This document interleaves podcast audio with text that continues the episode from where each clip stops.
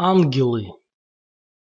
Зину Ольга Матвеевна уволокла потом через дверь сарая куда-то в черный горизонтальный колодец двора, чтобы она не начала вонять. Натекшее из ее несчастного тела на землю заскребли носками сапог и притоптали. То место потом поели и порыли крысы. Ночью Катя увидела Зину во сне. Одетая в ватник, она похожа была на мальчишку, губы у нее посерели, она курила и молчала, а потом вдруг коснулась Кати рукой, и это было очень больно, как будто рука Зины была сделана из ледяного железа.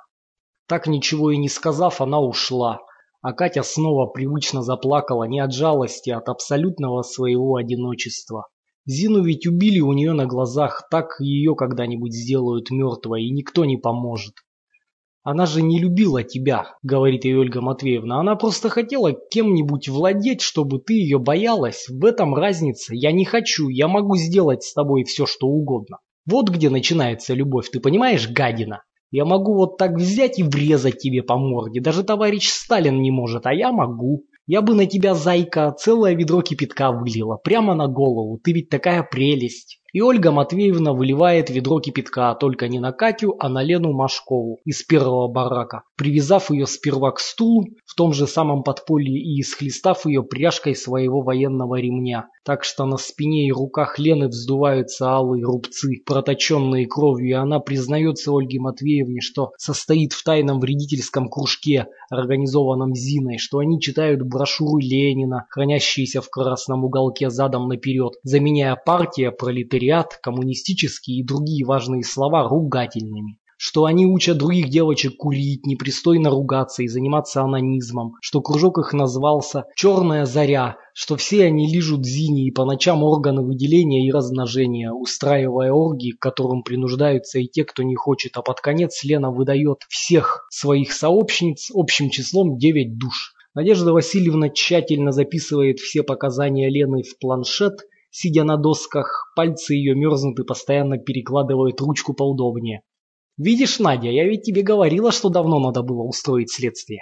Эта антисоветская сволочь никогда не станет на правильный путь», заявляет Ольга Матвеевна, глубоко выдыхая и отирая пот с лица. Сколько волка не корми, а он все в лес смотрит. Стиснув от натуги губы, она поднимает двумя руками с пола дымящееся ведро и опрокидывает его на полураздетую, привязанную к стулу Лену, которая вздергивается и визжит так, что Катя затыкает уши, а Ольга Матвеевна еще ждет, пока она наорется и надрыгается в сласть. И только потом, когда Лена уже охрипла и кожа на ней попузырилась и полопалась до кровавого мяса, особенно на спине, Ольга Матвеевна берет ее руками за волосы, зайдя сзади и упрясь коленом в истеганную спину, сильно рвет на себя, ломая девочке шею. Изо рта Лены выплескивается кровь, взбулькивая от воздуха, идущего горлом после оборвавшегося предсмертного стона. И Надежда Васильевна мучается тяжелым сладостным спазмом живота, со стоном трясясь на досках. Она зажмуривается и ревет, как больная скотина. А Ольга Матвеевна дергает Лену еще несколько раз за волосы, внимательно прислушиваясь к хрусту ее позвонков. Потом Надежда Васильевна отвязывает мертвую девочку от мокрого дымящегося стула и тащит ее за ноги землей, лестницей мимо Кати сараем в холодную ночь. На следующий день допрашивают Лиду Васильеву, тоже из первого. Бедная Лида сразу начинает плакать, как только ей велят раздеться, но упорно не признается во вредительстве, за что ей льют кипяток на ступни и колени. Потом Надежда Васильевна разводит в яме на полу огонь и жжет Лиде раскаленной до красна железкой грудь. И тогда Лида хриплым от крика голосом признается во всем. Она громко рассказывает, что есть еще у вредительниц свои пионерские звенья, а черные галстуки они рисуют у себя на груди кусками угля, и что планируют ночью убить Макарыча кирпичом по голове и бежать, уйти в лес, организовать банду и прорваться в тайгу, где до сих пор бродит недобитая кулацкая сволочь. И что Зина говорила, будто у Ленина есть сын, которого держат за стенках НКВД, а ему Ленин наказал перед смертью всю правду, а Сталин хочет сына Ленинского расстрелять, чтобы правда погибла. И пока Лида все это рассказывает, Ольга Матвеевна берет и засовывает ей раскаленную железку сзади между ног и ставит колено Лиде на спину, чтобы прижать ее к железке животом. И Лида даже орать уже не может. Всю ее как свело. Трясется только на стуле, раскрыв рот. А Ольга Матвеевна кривится и глубоко железку всаживает, наклоняя Лиду коленом вперед. Хрипит. Лицо раскраснелось, а Надежда Васильевна как взвизгнет и сама хватит эту железку двумя руками. Что же она не воет, Ольга, хрипит она, слюни изо рта и на спину Лиды капают. Что не воет? Подогреть надо, дура, остыла уже, отвечает ей Ольга Матвеевна, тоже сильно задыхаясь. Надежда Васильевна вытаскивает железку из-под Лиды и сует ее в огонь. «Мама!» – вдруг по птичьи всхрипывает Лида. «Мама!» Вот живучая тварь, удивляется Ольга Матвеевна, еще сильнее нажимая колено на склоненную спину девочки. Надя, ну что ты там возишься? Когда Надежда Васильевна поднимается с корточек от костра и снова всаживает под Лиду сзади конец железки, алый как кремлевская звезда, Лида не кричит, она уже успела умереть. Подохла сволочь! Со злым разочарованием, чуть не плача, стонет Надежда Васильевна. Вот падла, подохла! Ничего, Надюша, не вечно же она терпеть может. Тебе бы так под жопу всадить, вот бы выла. Ольга Матвеевна устало смеется, подмигивая Надежде Васильевне. Мне-то за что? Я не враг народа, обиженно хмурится та, гася сапогом костер.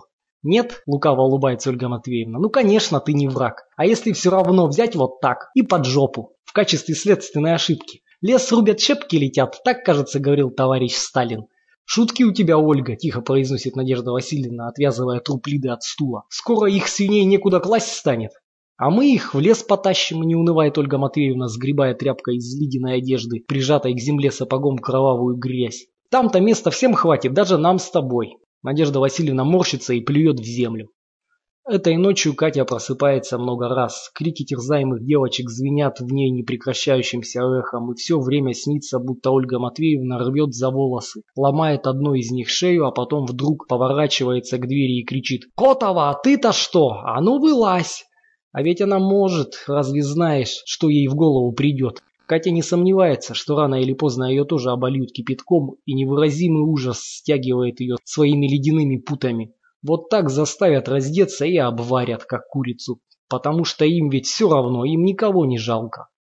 А следующая по списку – Маша Калугина. Увидев чайник с кипятком, она со слезами молит, чтобы ничего не делали, но Надежда Васильевна крепко берет ее за плечи, а Ольга Матвеевна зажимает Машину руку под мышкой и аккуратно льет кипяток из чайника на пальцы. Маша вопит, бьется и топает по земле. Она выдает всех своих сообщниц. Она кричит, что ходила ночью в парашу плевать между ногами в яму и называть имена вождей коммунистической партии, начиная со Сталина, а после имени Ленина надо было плевать три раза, и другие девочки тоже ходили, а Люба Авилова говорила, что Ленин из мавзолея выходит каждую ночь и воет на Луну, потому что он не может умереть, пока мировая революция окончательно не победит. И после всего этого признания Маша устает от боли и, всхлипывая, воет, повторяя одно и то же. Хотя Надежда Васильевна ругает ее матом, а Ольга Матвеевна крутит и надкусывает ей пальцы до крови. А потом они ее бьют по лицу, и она даже руками не может закрыться, потому что руки ее связали за спиной, рот разбили и нос. А потом Ольга Матвеевна спички зажигает и подпаливает девочке волосы и уши, а Надежда Васильевна голову Маши держит на бок. Тогда Маша еще плача признается, что Настя Хвощева анонировала на портрет красногвардейского матроса, бьющего белую сволочь мускулистыми руками и ногами, и засовывала портрет себе под майку и спала с ним. Потом Маша орет, что ни в чем не виновата, чтобы отпустили, что она больше не будет. А Ольга Матвеевна дает Надежде Васильевне ремень, и та начинает сзади Машу душить, а сама Ольга Матвеевна приседает перед девочкой на корточке, налегает грудью ей на живот и смотрит в лицо, и язык показывает. И неторопливо сильно щипает девочку, пока та еще жива. Маша дергается, хрипит под ремнем, вцепившись в него руками и выгибается, тщетно ищет воздуха раскрытым ртом. Но этого им мало, и пока Ольга Матвеевна вытаскивает труп наружу, Надежда Васильевна приводит из барака в полусонную Настю Хвощеву, которая кутается в ватник, наброшенный поверх спальной одежды, и Ольга Матвеевна сразу без вопросов бьет ее ногой в пах. Хвощева со стоном падает, корчится на земле. А Ольга Матвеевна пинает ее и топчет ей пальцы. Настя визжит, схаркивает идущую ртом кровь. Потом скорчивается от удара в живот, и обе женщины бьют ее с сапогами, молча, тяжело дыша и краснея от натуги. Глухо лупят взжавшееся пыльное тело, которое подергивается от пинков и сдавленно стонет. Волосы прилипают к разбитым губам, а они все бьют и бьют.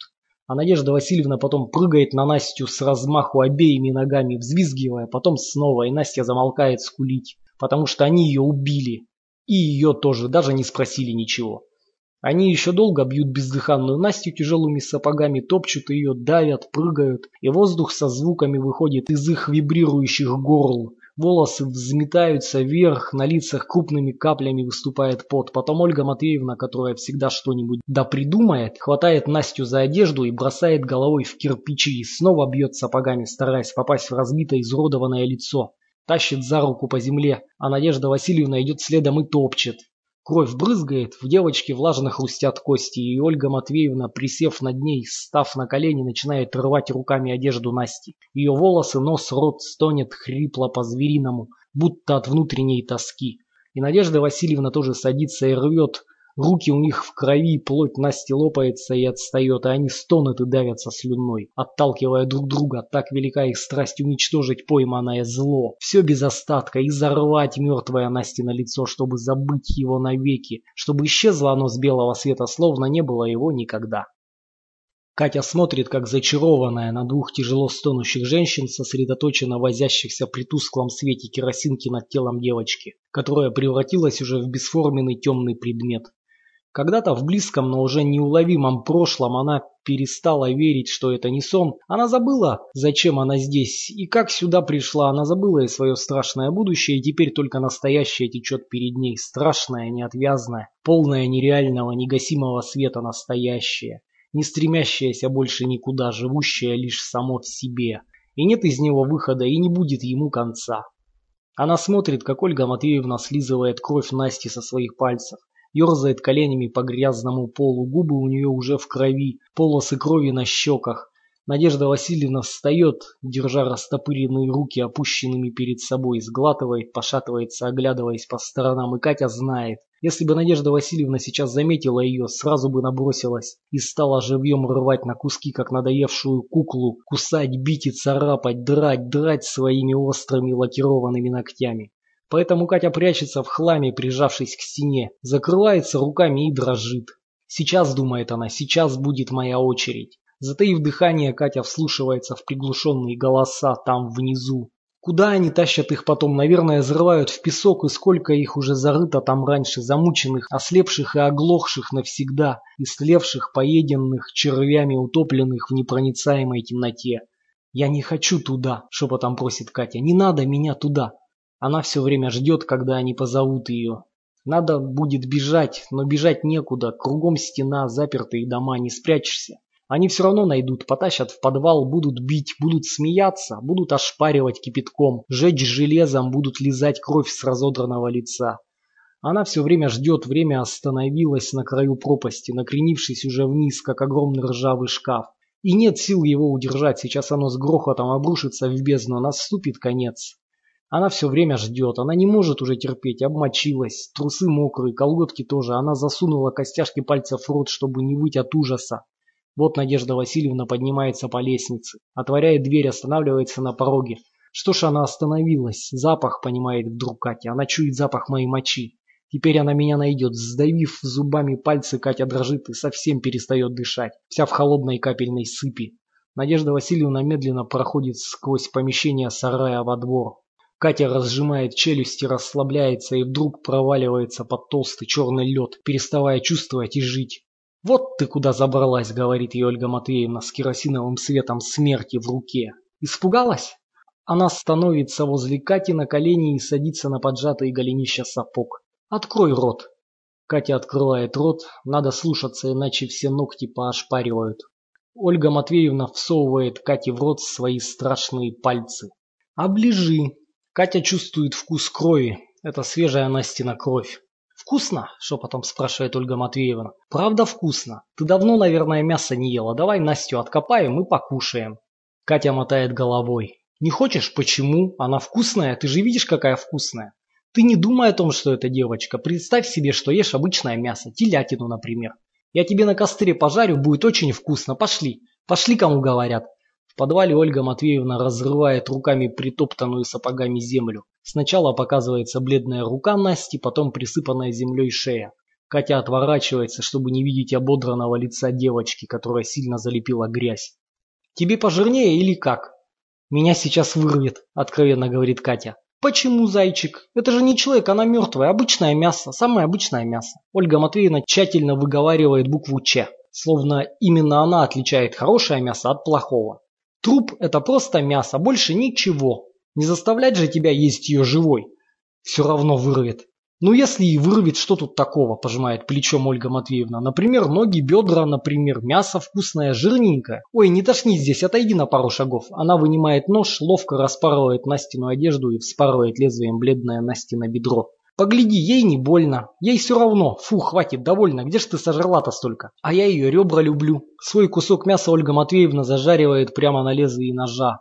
Катя сидит на земле возле лужи собственной блевоты, обхватив колени руками и с отвращением смотрит на керосиновую лампу.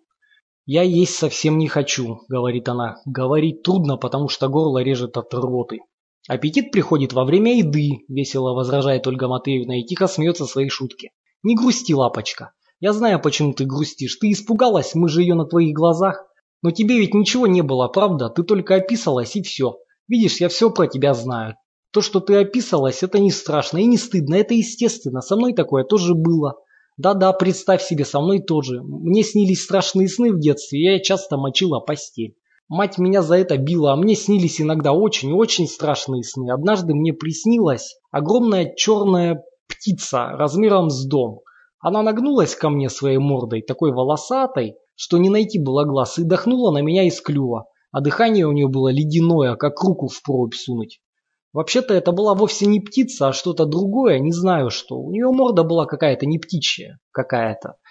«Почему он тебя не сожрал?» – с ненавистью подумала Катя. «Почему он не расклевал тебя в кровавую кашу?» Ольга Матвеевна вцепляется зубами в немного подгоревший кусок. Она грызет его с хрустом и тихим чавканием. «Вот ведь невинное существо», – говорит она, проглатывая и снова начиная грызть. «Я имею в виду, она еще и с мальчиками не спала. У Надежды Васильевны, например, мясо, я думаю, жирное и воняет. Ты как думаешь? Возьми, попробуй, Катерина. Катя смотрит на мясо и отворачивается, потому что ее снова начинает рвать. Ну и противная же ты с досадой кривится, Ольга Матвеевна. Вот же чучело. Я правда не могу выговаривать, наконец, Катя. Тебе что, Настю жалко? Ты с ней дружила? Не дружила, но есть не могу. Дура. Так что ж ей зря в земле гнить? Она кашу ела, росла, жира набиралась и теперь так и скиснет. «Послушай, Котова», – вдруг быстро зашептала Ольга Матвеевна, чуть не поперхнувшись. «Знаешь ведь, это и есть настоящая, настоящая любовь. Ты ее просто еще не чувствуешь. А я уже, о, я уже чувствую настоящую любовь человека съесть. И не нужно желать, чтобы человек лучше стал. Не нужно, Котова. Это утопия. Его нужно кушать таким, как он есть. Принять в себя, растворить в себе. Какое тут отвращение, потому что гадость у человека в сердце, в голове, и она лишь потом переходит в мясо позже, ты понимаешь, Котова? Вот Настю возьми, она же гадина была, маленькая сволочь, а мясо у нее хорошее, кровь сладкая, хорошая плоть, чистая, пропадать не должна. Она должна в человечество переходить. Это и у Ленина написано, а ты как думаешь? Ленин про это писал, он страшной силы был человек. И мне один мой родственник рассказывал, что во время коллективизации бедняки мясо кулацких детей ели. Это было правильно, и кровь надо было пить. А ты знаешь еще, Котова, что если коровье мясо это чтобы тело жило, то человеческое в нем больше. И ты знаешь что, Котова, мне бы знаешь, я бы Ленина поела. Это ж страшной силы был человек. Вот тело его в мавзолее лежит, как запас бесценный. Еще Христос говорил, я в Библии читала. А ты не читала ведь Библии? Так вот, он говорил, чтобы тело его съели. А вместо того все ели хлеб, потому что Христа же на всех не хватит Котова, его и в гробу не нашли. А знаешь почему, Котова, ничего ты не знаешь. Потому что съели его ученики собственные же и съели, мученики, чудотворцы. Думаешь, зря они мертвых воскрешали. Ты бы подумала об этом, Котова, за одну ночь съели, 12 же мужиков. Ты думаешь, религия это опиум для народа? А я тебе скажу, что ее понимать надо, ведь никто же не понимал, только люди знающие. А Христос сам так жил и ученикам своим завещал. Мучиться, умереть и чтоб съели тебя.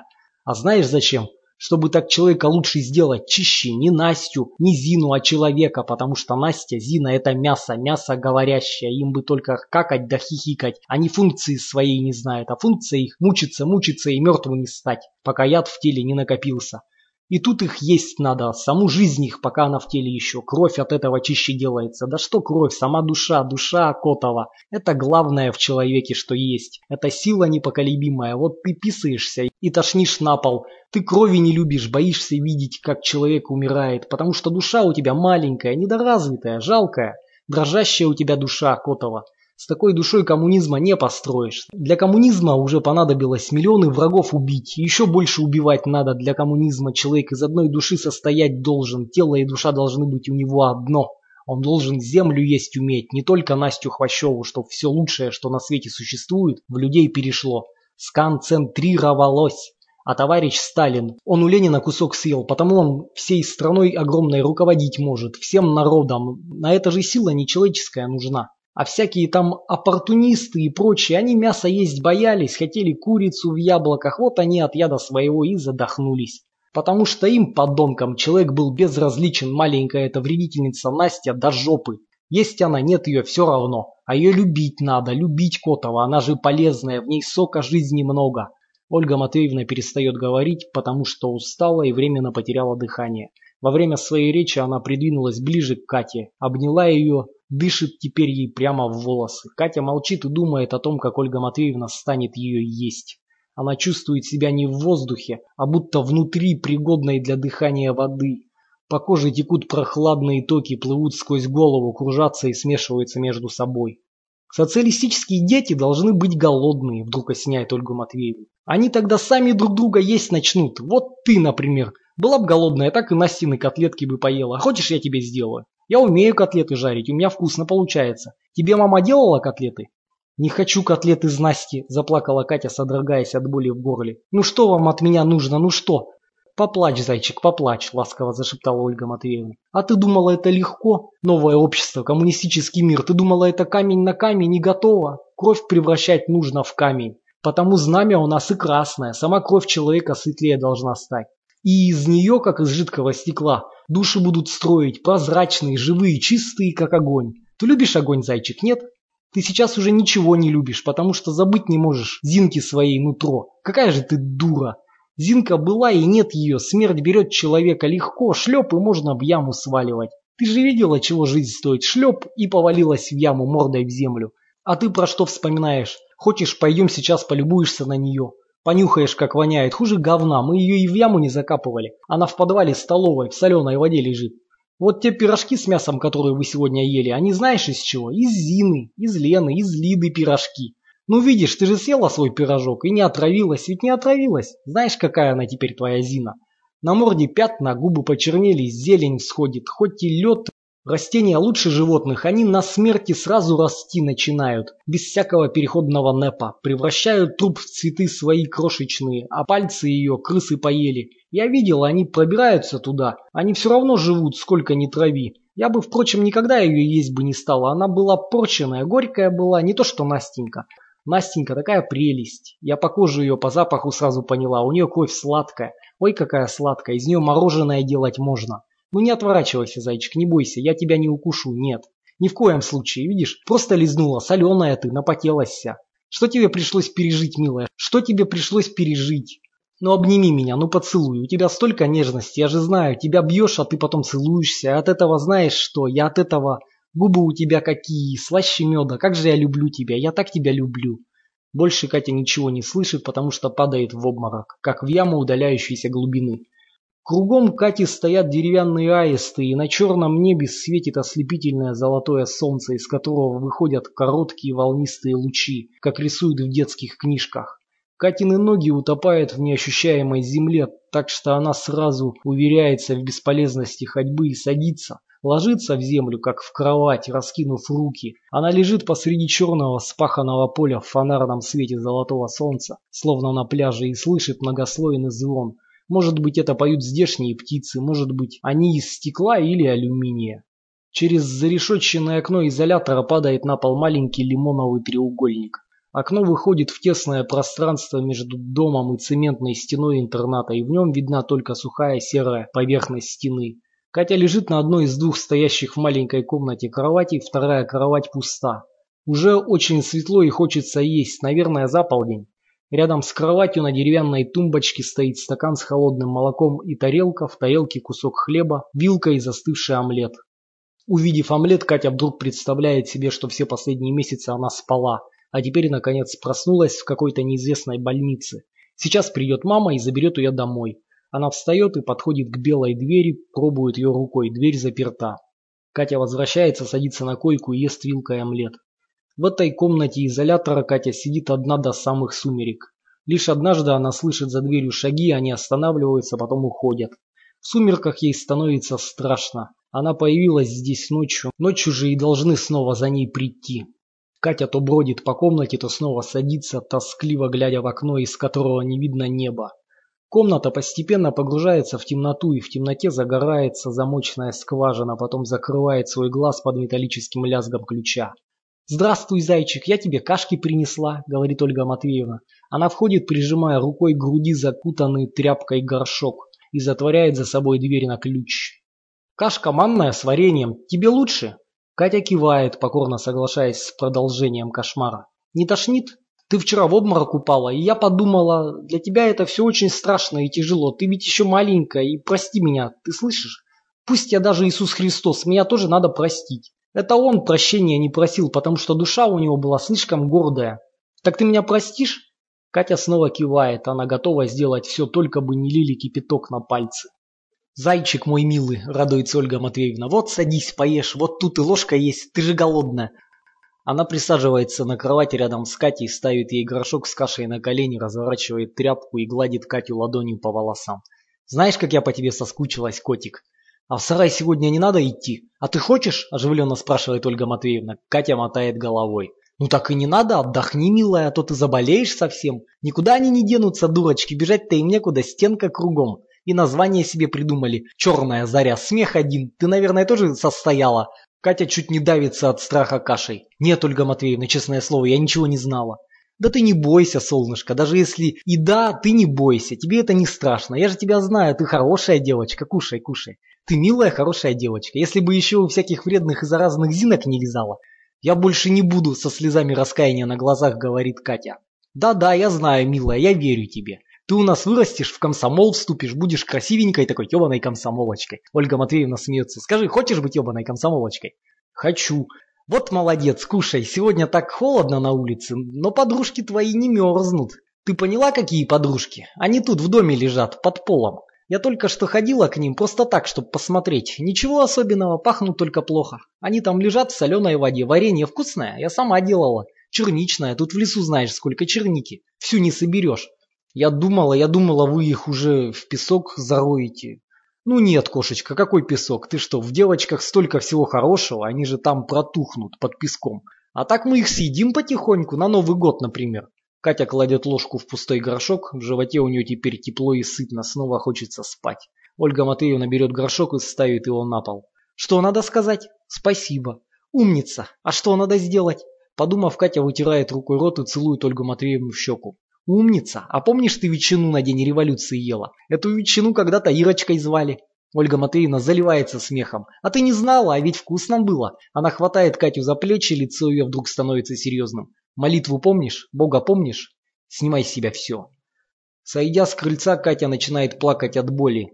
Там, в изоляторе, она старалась сдержаться изо всех сил, чтобы Ольга Матвеевна совсем не озверела от ее слез. А теперь на дворе не может больше терпеть и ноет, медленно бредя к колонке. У нее сильно болит прокушенная Ольга Матвеевна нижняя губа.